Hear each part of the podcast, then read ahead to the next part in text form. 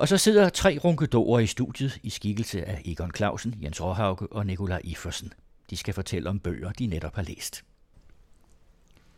Så er runkedorerne klar med snablerne dybt nede i samtidens øh, litteratur. Og øh, i dag er vi kun øh, tre af os, fordi vi må undvære Gera og Mets, og øh, det er naturligvis meget synd for vores øh, lyttere, men vi skal gøre vores bedste. Jeg sidder her med en bog, som øh, hedder Fordi du fortjener det, og jeg har fået at vide, at jeg skal viske det. Fordi du fortjener det. Øh, og, og øh, det er efter min mening en fremragende bog. Jeg har været så glad for den bog. Den handler om den udeblevne, men forhåbentlig kommende mandekamp, som vi virkelig har brug for på rigtig mange måder i det her land. Men inden jeg nu begynder at kaste mig ud... til tænderne. ja, men inden jeg nu er kastet, så, så vil jeg godt lige høre, hvad I andre har med for bøger. Jens? Jeg har en af tidligere socialchef i Horsens, Alex Madsen, som taler om narrativer i velfærdsarbejdet og det skal ikke viskes, det skal råbes. Narrativer i velfærdssamarbejdet. Og det er en fantastisk bog. Narrativ, hvad er det? Fortælling. Tak. Nikola Effersen. Ja, jeg har en bog med, et, en fremragende bog, en meget smuk bog, og et stykke rigtig godt populært socialhistorie. Den hedder Forbrydelsens ansigt, og det er en række billeder og øh, øh, så en masse tekst knyttet til, billeder, der er taget fra øh, forbryderalbummer, danske forbryderalbummer, og det er fantastisk spændende. Tak. På et senere tidspunkt, Nikolaj Effersen, så skal vi underkaste dig en nærmere undersøgelse, hvorfor det kan være, at du er så optaget af forbrydere og gamle nazister og sådan noget. Ligger der ikke et eller andet dybt nede i din personlighed, som gør, at du ligesom bliver suget hen til det? Jo. det, det vender vi tilbage til på et senere tidspunkt. Jeg sidder her med øh, Hans øh, Bundes bog, den hedder Fra feminisme til favorisme, og det er en bog, som er kritisk over for den kvindemagt, som udspiller sig øh, stort set alle vegne i det her samfund, og som han øh, i sin moderne form kalder han den for favorisme, fordi at kvinderne de møver sig ind alle vegne og giver mændene dårlig samvittighed, samtidig med at de tager magten fra dem i øh, kulturlivet og alle mulige andre steder. Vi hører det simpelthen så tit. Selv Pia Kjærsgaard, hun går ind og argumenterer for, at kvinder de skal have en større repræsentation i bestyrelser og alle mulige andre steder. Ikke fordi de øh, er bedre begavede, men fordi de er kvinder. Og det er det, han argumenterer imod. Det er en helt vildt forkert opfattelse. Og han siger, at denne bog vil nok stride imod, hvor mange kvinder intuitivt finder rigtigt, og så mange mænd støtter dem i. Men det er lysende klart for ham, at i det samfund, som vi lever i nu, der kører der simpelthen en magt, nemlig en kvindemagt, som man ikke kan sige imod. Jeg ved ikke, om I nogensinde har prøvet det, øh, og, og komme med en spag indvending om, at ja, jamen, vi skal måske også tænke sådan, sådan, når man diskuterer det der kvindesag. Og straks så er der en eller anden fornærmet eller krænket kvinde, madame, som farer frem og fortæller den ene historie efter den anden om kvindeundertrykkelse, og de begynder simpelthen med skagensmalerne. Om de kommer ret meget videre, det tvivler jeg på. Det gør heller ikke så meget, fordi det, for dem handler det simpelthen om at føre sig frem med den der argumentation om, at nu skal at kvinderne de er undertrykt. Og gud de ej, jo nogle steder er kvinder ikke så rigt repræsenteret som andre steder, men det kunne jo altså i bestyrelser for eksempel. Men det kan måske være, fordi de selv har valgt det. Ja. Men, men, men ikke, jeg kan føle dig meget. Ja tak, jeg, både føle og, og føle. Jeg, jeg, jeg, jeg, jeg føler meget for dig, tak. Uh, Egon, i, i din kamp der. Men vi kan jo ikke se bort fra, at uh, kvinder i, i meget uh, vid udstrækning er for en mindre betaling for det arbejde, de udfører. Det tror jeg ikke er rigtigt. Altså, det, nogle steder det, det, det kan jeg forsikre dig for, det er, for det, find, det findes der meget nøje undersøgelser ja, men Det har de faglige organisationer fuldstændig styr på. Så må de, så må de slås den kamp der. Derfor skal, derfra skal du skal ikke gå videre. Skal, er det ikke en kamp, der skal slås? Der skal, øh, der, der skal øh, føres i fællesskab? Jeg har en anden kamp, som også handler om køn, og den kommer fra litteraturens verden. Nu sidder jeg jo i øh, Dansk Forfatterforenings øh, bestyrelse, og jeg har også siddet i Dansk Kunstnerråd, og jeg ved godt, hvordan for eksempel øh, læsemønstrene i Danmark er. Der udbetales øh, op imod er det 175 millioner kroner om året i støtte til dansk litteratur. Og hovedparten af den litteratur er af en sådan beskaffenhed, at den stort set kun læses af kvinder den litteratur, som mænd gerne vil læse, den rangerer meget lavere i det kulturpolitiske hierarki. De læsegrupper, som sidder rundt om på bibliotekerne og ånder og stønner over skønlitterære værker, de består for 90 procents vedkommende af kvinder, og så er det enkelte forvildede mænd, som er kommet derind. Hele det der Stor, stor sympati og medfølelse med, med, med de stakler der. Men jeg vil godt lige have lov at sige, at ude i jernindustrien, ude i det virkelige liv, hvor det ikke er fiktionen, der tæller, men, men øh, virkeligheden, der er kvinder underbetalt. Altså, det, det kan vi ikke se bort fra. Det, det kan godt være, men her har han så en lang række, en, en oplistning i øvrigt, hans bunde over de forskellige former for magt, som kvinderne igennem tiderne har udøvet, de, de kvindelige magtformer. Og dem kender vi godt nogen af. Altså de gamle former, det er sådan noget, som han kalder for svaghedsmagt. En anden hedder, kalder han godhedsmagt, og den tredje kalder han skammermagt. Og det er sådan magtformer, som kvinder traditionelt set har været ekstremt gode Jamen, til at ikke bruge herligt. Det er, jo lige, det er jo lige netop forskellen på mænd og kvinder. Og lad os da holde fast i, at der er forskel på mænd og kvinder. Ja, det er og der og, heldigvis. Og, og, og, og, de, og, og de, de ligger også, hvad skal vi sige, der er også nogle mentalitetsforskelle. Jamen, og det er jo Nicol- præcis dem, som, som Hans Bunde øh, peger på der. Skal vi gøre op med det? Vi skal ikke gøre op med dem, men vi skal gøre rede for dem, sådan så at man kan øh, genkende dem, når de kommer. Ja, jamen det, det, det, det er jo så op til Øh, hin enkelte mand, ikke? Nej, det er ikke op til en enkelte mand. Det er også op til os i fællesskab som mænd at gå ud og sige, kære venner, der er noget, der er galt her. Der kører en ideologi, som er udstyret med så mange magtformer, så vi kan ikke hamle op med den. Det er jo Nej, det, men når jeg prøver nej, på at diskutere. Ja, den, den, den, den du, du peger på der, det er jo en, der foregår i hjemmene. Den magt der, det er jo ikke en, der foregår ud på arbejdspladserne. Jo, det- Nej, det, det er i lang, i vild udstrækning en, der foregår i uh, de enkelte hjem. De her magtformer, nu, nu, nu brugte Ja, ja, det- de tre her, det er det, de gamle. Så er det de mere moderne, som hedder borger, retsmagt og økonomisk magt. Og den sidste ny, den hedder senmoderne, den hedder favoriseringsmagt. Og det er netop den, hvor man favoriserer kvinder, fordi de tilhører hundkønnet. Ikke fordi de nødvendigvis er klogere, er bedre, er hurtigere eller sådan noget, men fordi de simpelthen tilhører et køn, som så bliver tillagt alle de her andre former for karaktertræk. Og det er i virkeligheden til skade for os alle sammen. Det, som du afbrød mig i før, det er, at når jeg prøver på at komme og fremføre de her argumenter, det handler blandt andet om læsning. Drenge holder op med at læse, når de er, eller rigtig mange drenge holder op med at læse, når de er 11-12 år. Og det hænger efter min mening sammen med, at de litteraturformer, som de bliver præsenteret for, i meget høj grad er sådan nogle litteraturformer, som tiltaler piger og kvinder. Og hvis vi havde et andet litteratursyn, så ville vi også kunne frembringe og belønne litteraturformer, som drenge syntes bedre om. Og, og det ville vi så kunne få øh, et helt andet litteraturudbud i kraft af. Bare det, at man vil diskutere den slags ting, det medfører, at man bliver set på, som om man befinder sig altså langt til højre for Rindal, og man bliver set på altså med dybt øh, skeptiske øjne, at sådan noget reaktionært slud har de nogensinde aldrig hørt. Men det er jo reelle kendskærninger, som vi trænger til at få diskuteret, og det vil jeg blive ved med simpelthen. Kvinderne skal begynde at læse populær mekanik, i stedet for alt for damerne. Jeg har, eller hvad ikke det, det sagt, handler om? jeg har ikke sagt, at kvinderne skal begynde Nej, at læse det- populær mekanik, men jeg har sagt, at vi skal have en, en, en kulturpolitik her i Danmark, som favoriserer også den mandlige måde. Den mandlige måde, som at kvinderne bliver defineret som grov, brutal, krigsliderlig, teknificeret, og jeg ved ikke hvad. Og det er jo alt sammen nedsættende ord om noget, som rigtig mange mænd godt kan lide, og det behøver ikke, vi skal da ikke tvinge kvinderne til det. Men nu er der jo ingen grund til at tage diskussionen på det niveau, synes jeg. Jeg synes, at du lader kvinderne bestemme øh, de våben, vi skal fægte med, og, og jeg synes, at du lader, øh, egentlig lader kvinderne sætte dagsordenen, fordi kvinder er jo ikke mindre krigsliderlige. Du kan se på Margaret Thatcher og Helle Thorning og hvem der ellers øh, byder sig til.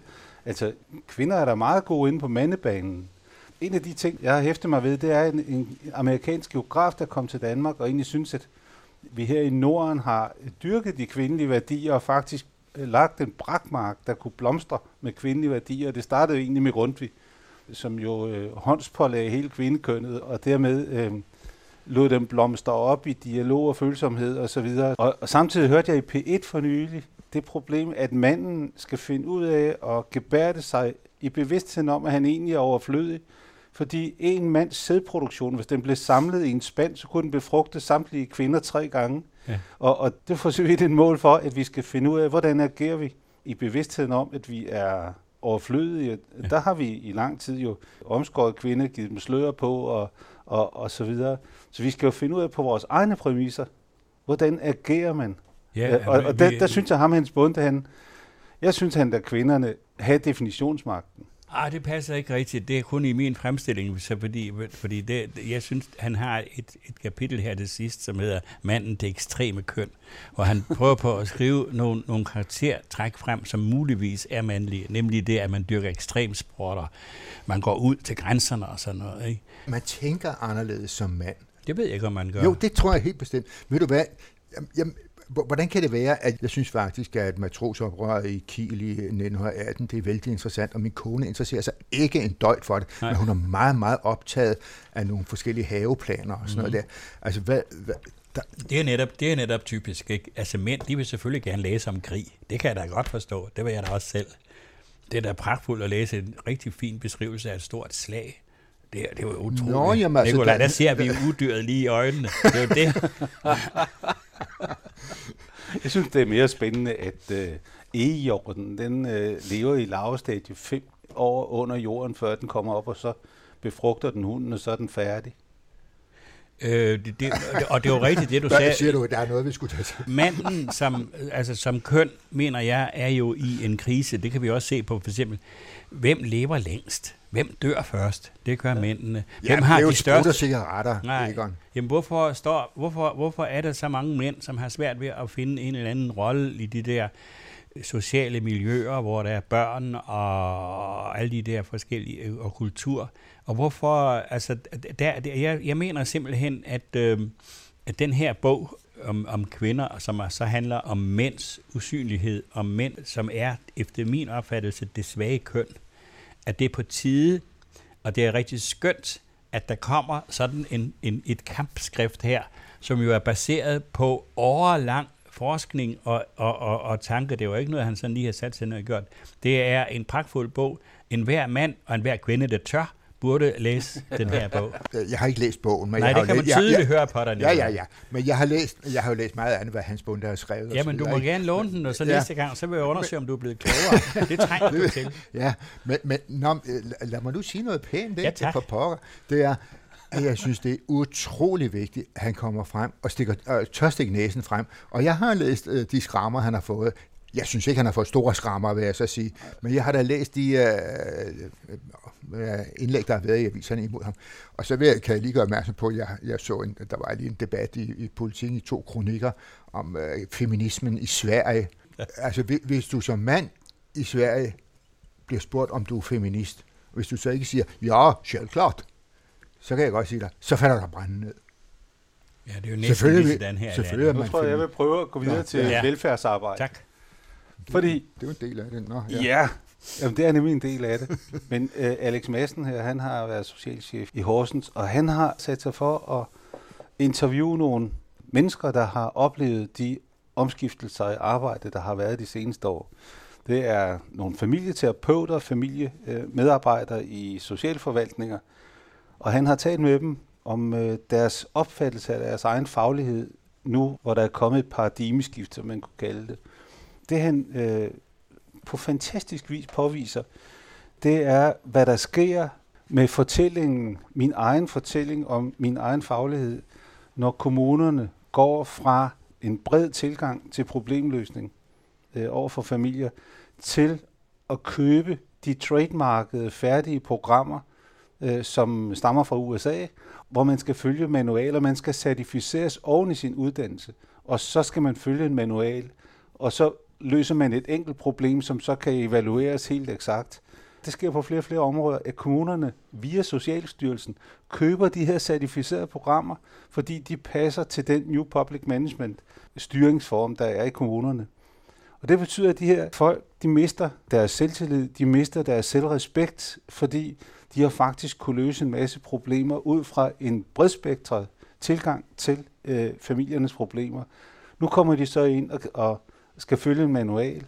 Det der er problemet, det er jo, at det giver på det, fordi det er sådan et selvreferentielt system, hvor, hvor, hvor du går ind og, og måler på de få øh, specifikke områder, du har sat dig for at ændre, og de bliver ændret.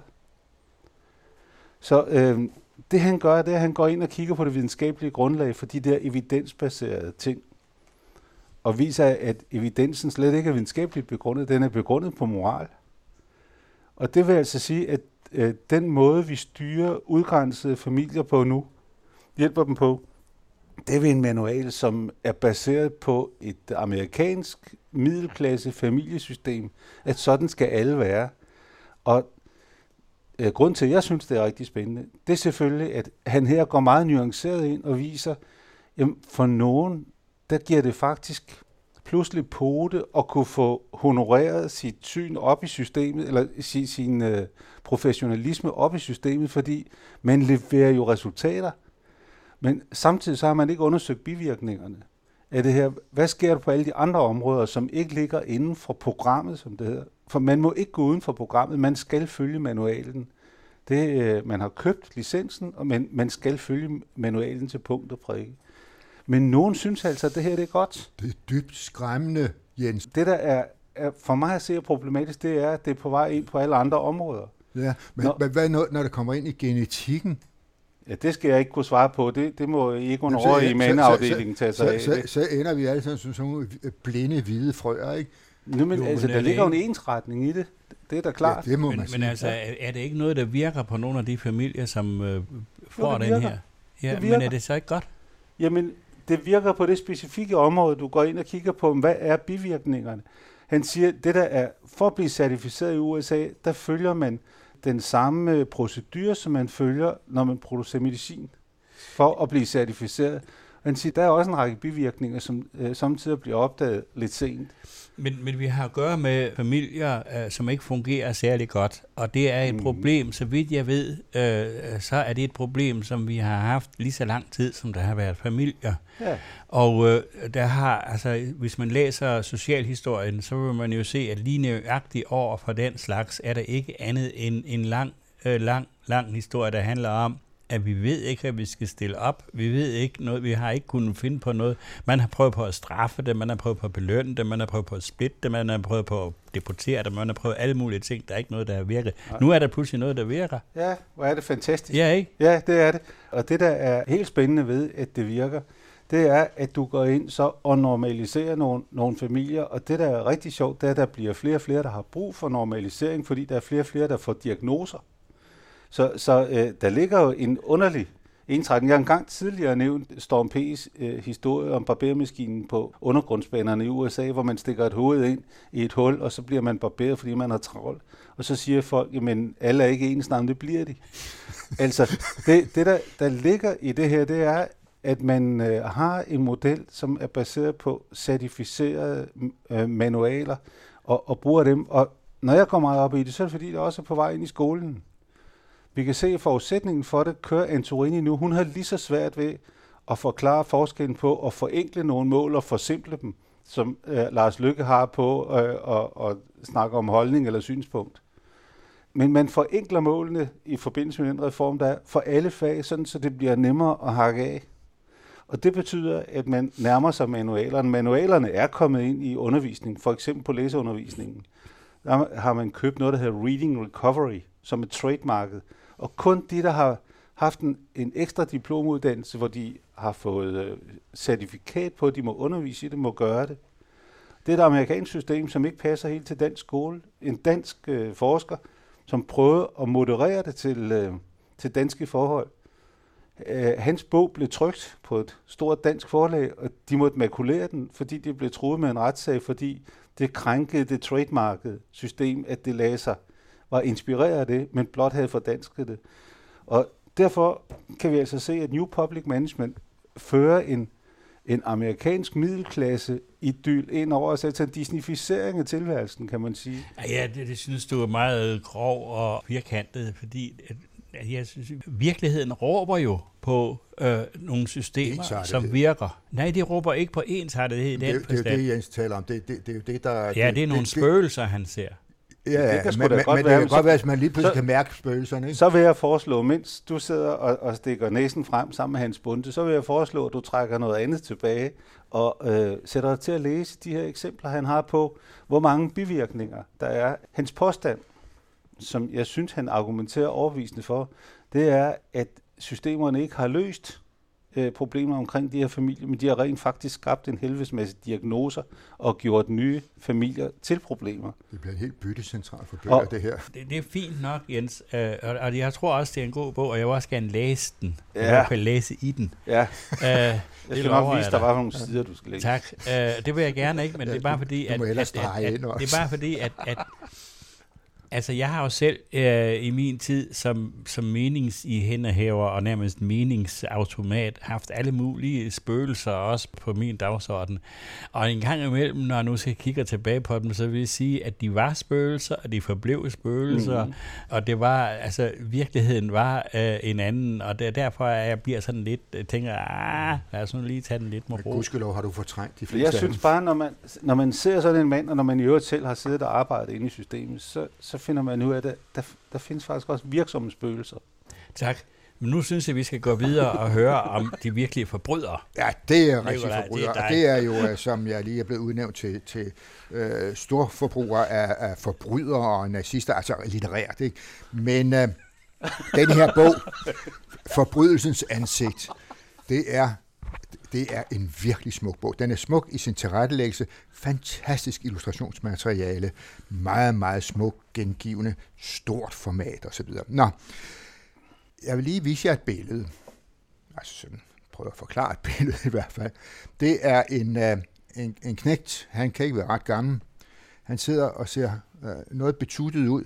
Egentlig en meget køn dreng i sådan øh, træsko og, øh, og med en, en blød kasket i, i hånden og, og sidder yderst på, på kanten af en stol og, og kan godt se, at der er vist noget, der ikke er helt godt.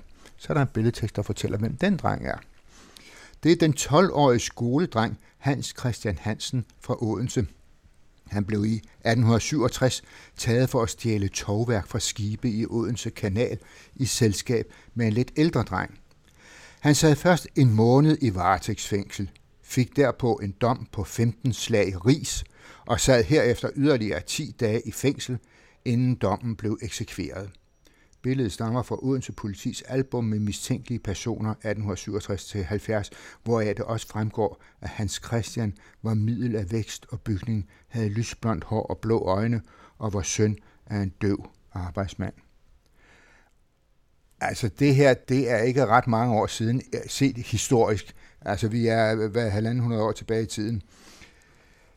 Det var grusomt dengang. Altså de gode gamle dage, nu skal vi huske på, at øh, vi havde fået en grundlov, og demokratiet var sådan formelt indført i Danmark. Det var grusomt. Og al den grusomhed, den kan man få øje på i, i den her bog. Med nogle af dem er nogle rigtig slemme forbrydere. Andre er nogle stakler. Der er mange kvinder, og nogle af kvinderne, eller mange af kvinderne, der øh, blev registreret af politiet og fotograferet, de, øh, det var fordi, de havde stjålet mad eller tøj. Og hvorfor stjæler kvinder mad eller tøj? Det kan man godt have sine tanker om. Og så en del blev så øh, straffet for løsgængeri, altså prostitution. Og så var der nogen, der øh, blev straffet, fordi de havde slået deres barn ihjel, altså deres, øh, for, øh, ikke fosteret, men deres helt nyfødte barn, fordi de havde født i dølsmål, hvad der også i sig selv var, var forbudt. Det har øh, de tre øh, historikere og arkivfolk, øh, Paul Dudal, Peter Voldskov Christensen og Gitte Bergendorf Høstbo, deres navne skal i hvert fald nævnes her, øh, det har de eksemplarisk øh, sammensat denne fremragende bog om. Der er historierne om, om disse stakler, disse mennesker, men indimellem kommer der så også kapitler, der forklarer noget af, af, af det, der foregik dengang. Altså øh, den nye straffelov, der kom i 1866, som øh, var ret, ret skrab straffelov, der var helt frem til 1933, hvor man havde sådan forskellige strafmuligheder. Altså man kunne give ris. Det var børn under 15 år, der fik ris. Det gjorde altså ondt at få ris. Det var ikke bare sådan ligesom med fastlavnsris, hvor man slår oven på dynen hos forældrene. Øh, så var der rotting, og det var spansrør. Det fik de, der var 15 til 18 år. Og så var der simpel fængsel. Øh, det fik man fra to dage til to år. Det var egentlig en ret mild form for straf, fordi der fik man sådan almindelig, eller almindelig mad, men altså øh, blev behandlet nogenlunde rimeligt. Men så var der det, der hed vand og brød, og det var jo, hvis man havde gjort noget særligt slemt, øh, og det kunne man så sidde på i meget lang tid. Og øh, så kunne man komme på tvangsarbejde, man kunne komme i forbedringsanstalt, forbedringshus. Der var tugthuset, det var på livstid, og så var der dødstraften. Og her er også et billede af den sidste øh, mand, der i fredstid øh, fik dødsstraf. Han hed Jens Nielsen, og det foregik i Horsens, hvor han øh, med økse fik skilt hovedet fra krop. Og øh, Jens Nielsens, øh, henrettelsen af Jens Nielsen blev faktisk skildret meget, meget øh, levende i Dagbladet Politikken af dets navnkundige redaktør og reporter Henrik Kavling. Og den historie er sådan en helt anden historie, den er ikke med her, men, men sagen var jo det, at Henrik Kavling kunne meget nøje fortælle om den henrettelse. Han havde overhovedet ikke set den. Overhovedet ikke. Han havde ikke været til stede. Men han havde været hen og besøgt alle de mennesker, han kunne opdrive i Horsens, der havde det mindste at gøre med, øh, med henrettelsen. Øh, han fik at vide, ham der havde lavet kisten, hvor Jens Nielsen skulle ned, hvor lang var den kiste egentlig, hvor at du havde målt ham ud, hvor høj var han, og alle disse små ting. Sådan havde han gået det hele igennem. Det her, det er en bog, som øh, øh også kan tilfredsstille almindelig nyfinhed. Der er faktisk noget, som for mig forekommer i hvert fald at være noget af en nyhed. Det er nemlig, der er et billede af en øh, kvinde kaldt Pipita. Hun øh, øh var luder i Aarhus.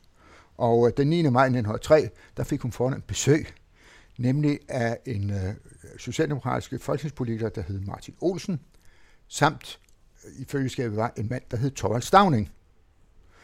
Og efter de havde bedækket øh, Pipita der i Aarhus, så blev hun øh, taget af politiet øh, for løsgængeri, og, og øh, han blev øh, kom jo også han. ja, øh, Stavning og skulle fortælle om det, og han ved, gik fuldstændig, og hun nægtede ganske vist, at, at hun overhovedet havde gjort noget mod betaling og sådan noget der, men, men hun havde altså fået to kroner af Stavning, for, for at han kunne få lov til at mundre sig med hende.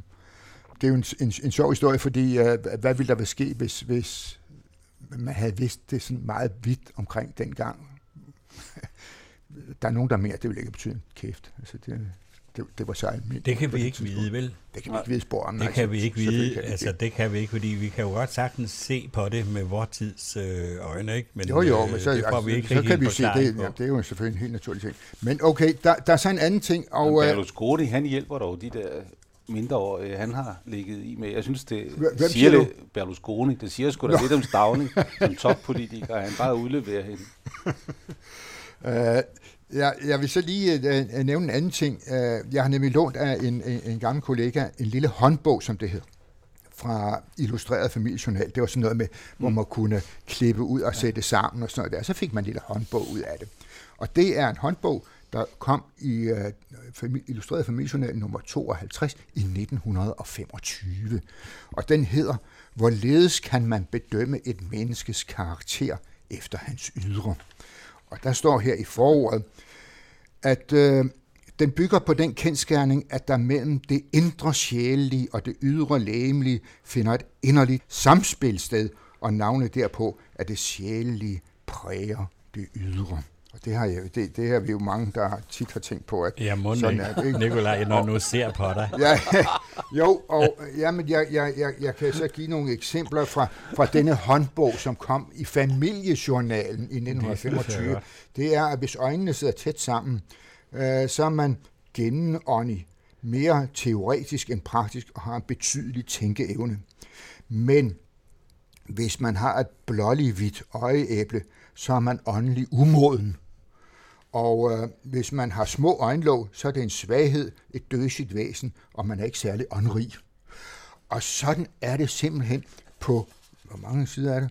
Øh, knap 50 sider i den her lille håndbog fra familien. Og den skal der genudgives. Hvor, ja, den bør Den skulle sendes ja. til ham der, der har lavet den her historie med narrativer i velfærdsarbejde. Ja, men og der er også med, hvad, hvad hagen. Men, men, øh, og, og, så er der selvfølgelig, at den har så også en redegørelse ja, for det er der, der ikke med, noget med op, om, opmåling. Om mænds som, som ikke kan få. Jeg kan en historie om forfatteren Gustav Hvid, som øh, øh, fra et tysk leksikon fik, øh, fik, de ville skrive om ham, og så bad de også om et fotografi. Og det havde han ikke. Og han, det irriterede ham, så fandt han et fotografi, han det var i Roskilde, så fandt han et fotografi af en lokal slagter, som han så sendte til Tyskland. Og de trykte så det der i det der tyske forfatterleksikon. Og, og øh, det blev også anmeldt i et tysk, en tysk avis, og der stod så, at ofte så undrer man sig over, øh, når man ser et billede af en forfatter, og så ved, hvad, hvad for nogen, at, at der skulle være et sammenfald imellem hans udseende og så hans værk. Men i tilfælde med Gustav Hvid, der må man sige, at sjældent har man set et, et forfatterudseende, der i den grad er i overensstemmelse med det, som man har skrevet. Der er også en redegørelse i den lille håndbog der, om, om, og, og, det, og det er i og for sig jo også noget af det, som, som går igen i bogen om, om øh, forbrydelsens ansigt. Det, man med et fint ord kalder frenologi, altså at man laver øh, hjerne- eller kraniemålinger. Og øh, her skriver de, øh, det må udtrykkeligt bemærkes, at den her omtalte måling ikke kan foretages med snor eller båndmål, da det kun er den direkte og lige afstand mellem nakke og pande, samt mellem tænding og tænding, det drejer sig om. Det er, når man udmåler det. Så skal vi lige være opmærksom på det der. Man skal ikke bare bruge en snor eller sådan et blødt målbånd. Der. Man skal virkelig have, man skal have sådan en stor... Nikolaj, øh, der er altså noget med dine øjenbryn. Ja, men det...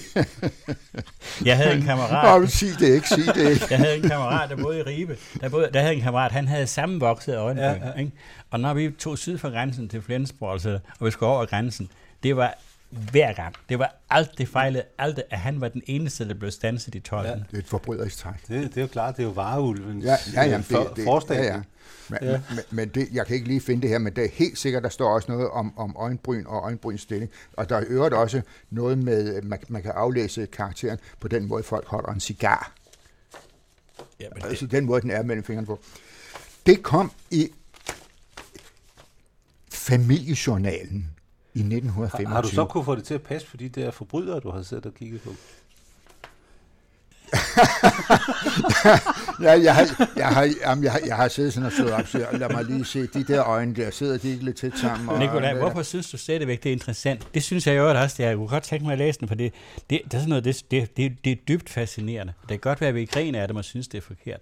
Og det er det der også, men alligevel har man jo brugt det. Men noget helt andet, ja, det er, det må man sige, nu, det nu fortæller brugt. du en hel masse om den der brutale måde, som man havde indrettet øh, straffesystemet på. Og straffesystemet er jo en del af det sociale system.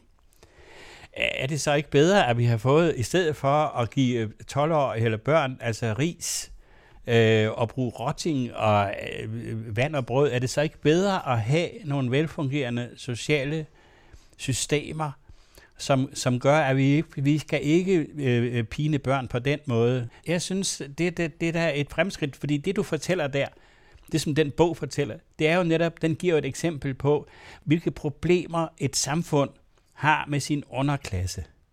Og det er jo det, som vi har arbejdet på. Det har man jo arbejdet på i århundreder, og det er alt rigtig lykkedes. Ja. Jeg kan egentlig ja. godt forstå, at du øh, godt kan lide de her systemer. De er alle sammen lavet af mænd, men det praktiske arbejde skal udføres af kvinder. Så, så egentlig så kan jeg godt se din point. Skal vi ikke sige, at det var, var, var vores øh, bidrag til øh, den danske samfundsdebat? Jeg siger tak for runkadorerne. Vi har rigtig slykket vores snabler sammen. Hvor var det skønt. Hej. I hørte Egon Clausen, Jens Råhauke og Nikolaj Iforsen, og bøgerne var Hans Bondes, fordi du fortjener det, der er udkommet på Gyldendal – Narrativer i velfærdsarbejdet af Alex Madsen, udkommet på forlaget Frydenlund, og Forbrydelsens ansigt, skrevet af Paul Duedal, Gitte Bergendorf Høstbro og Peter Vodskov Christensen og udkommet hos Gad.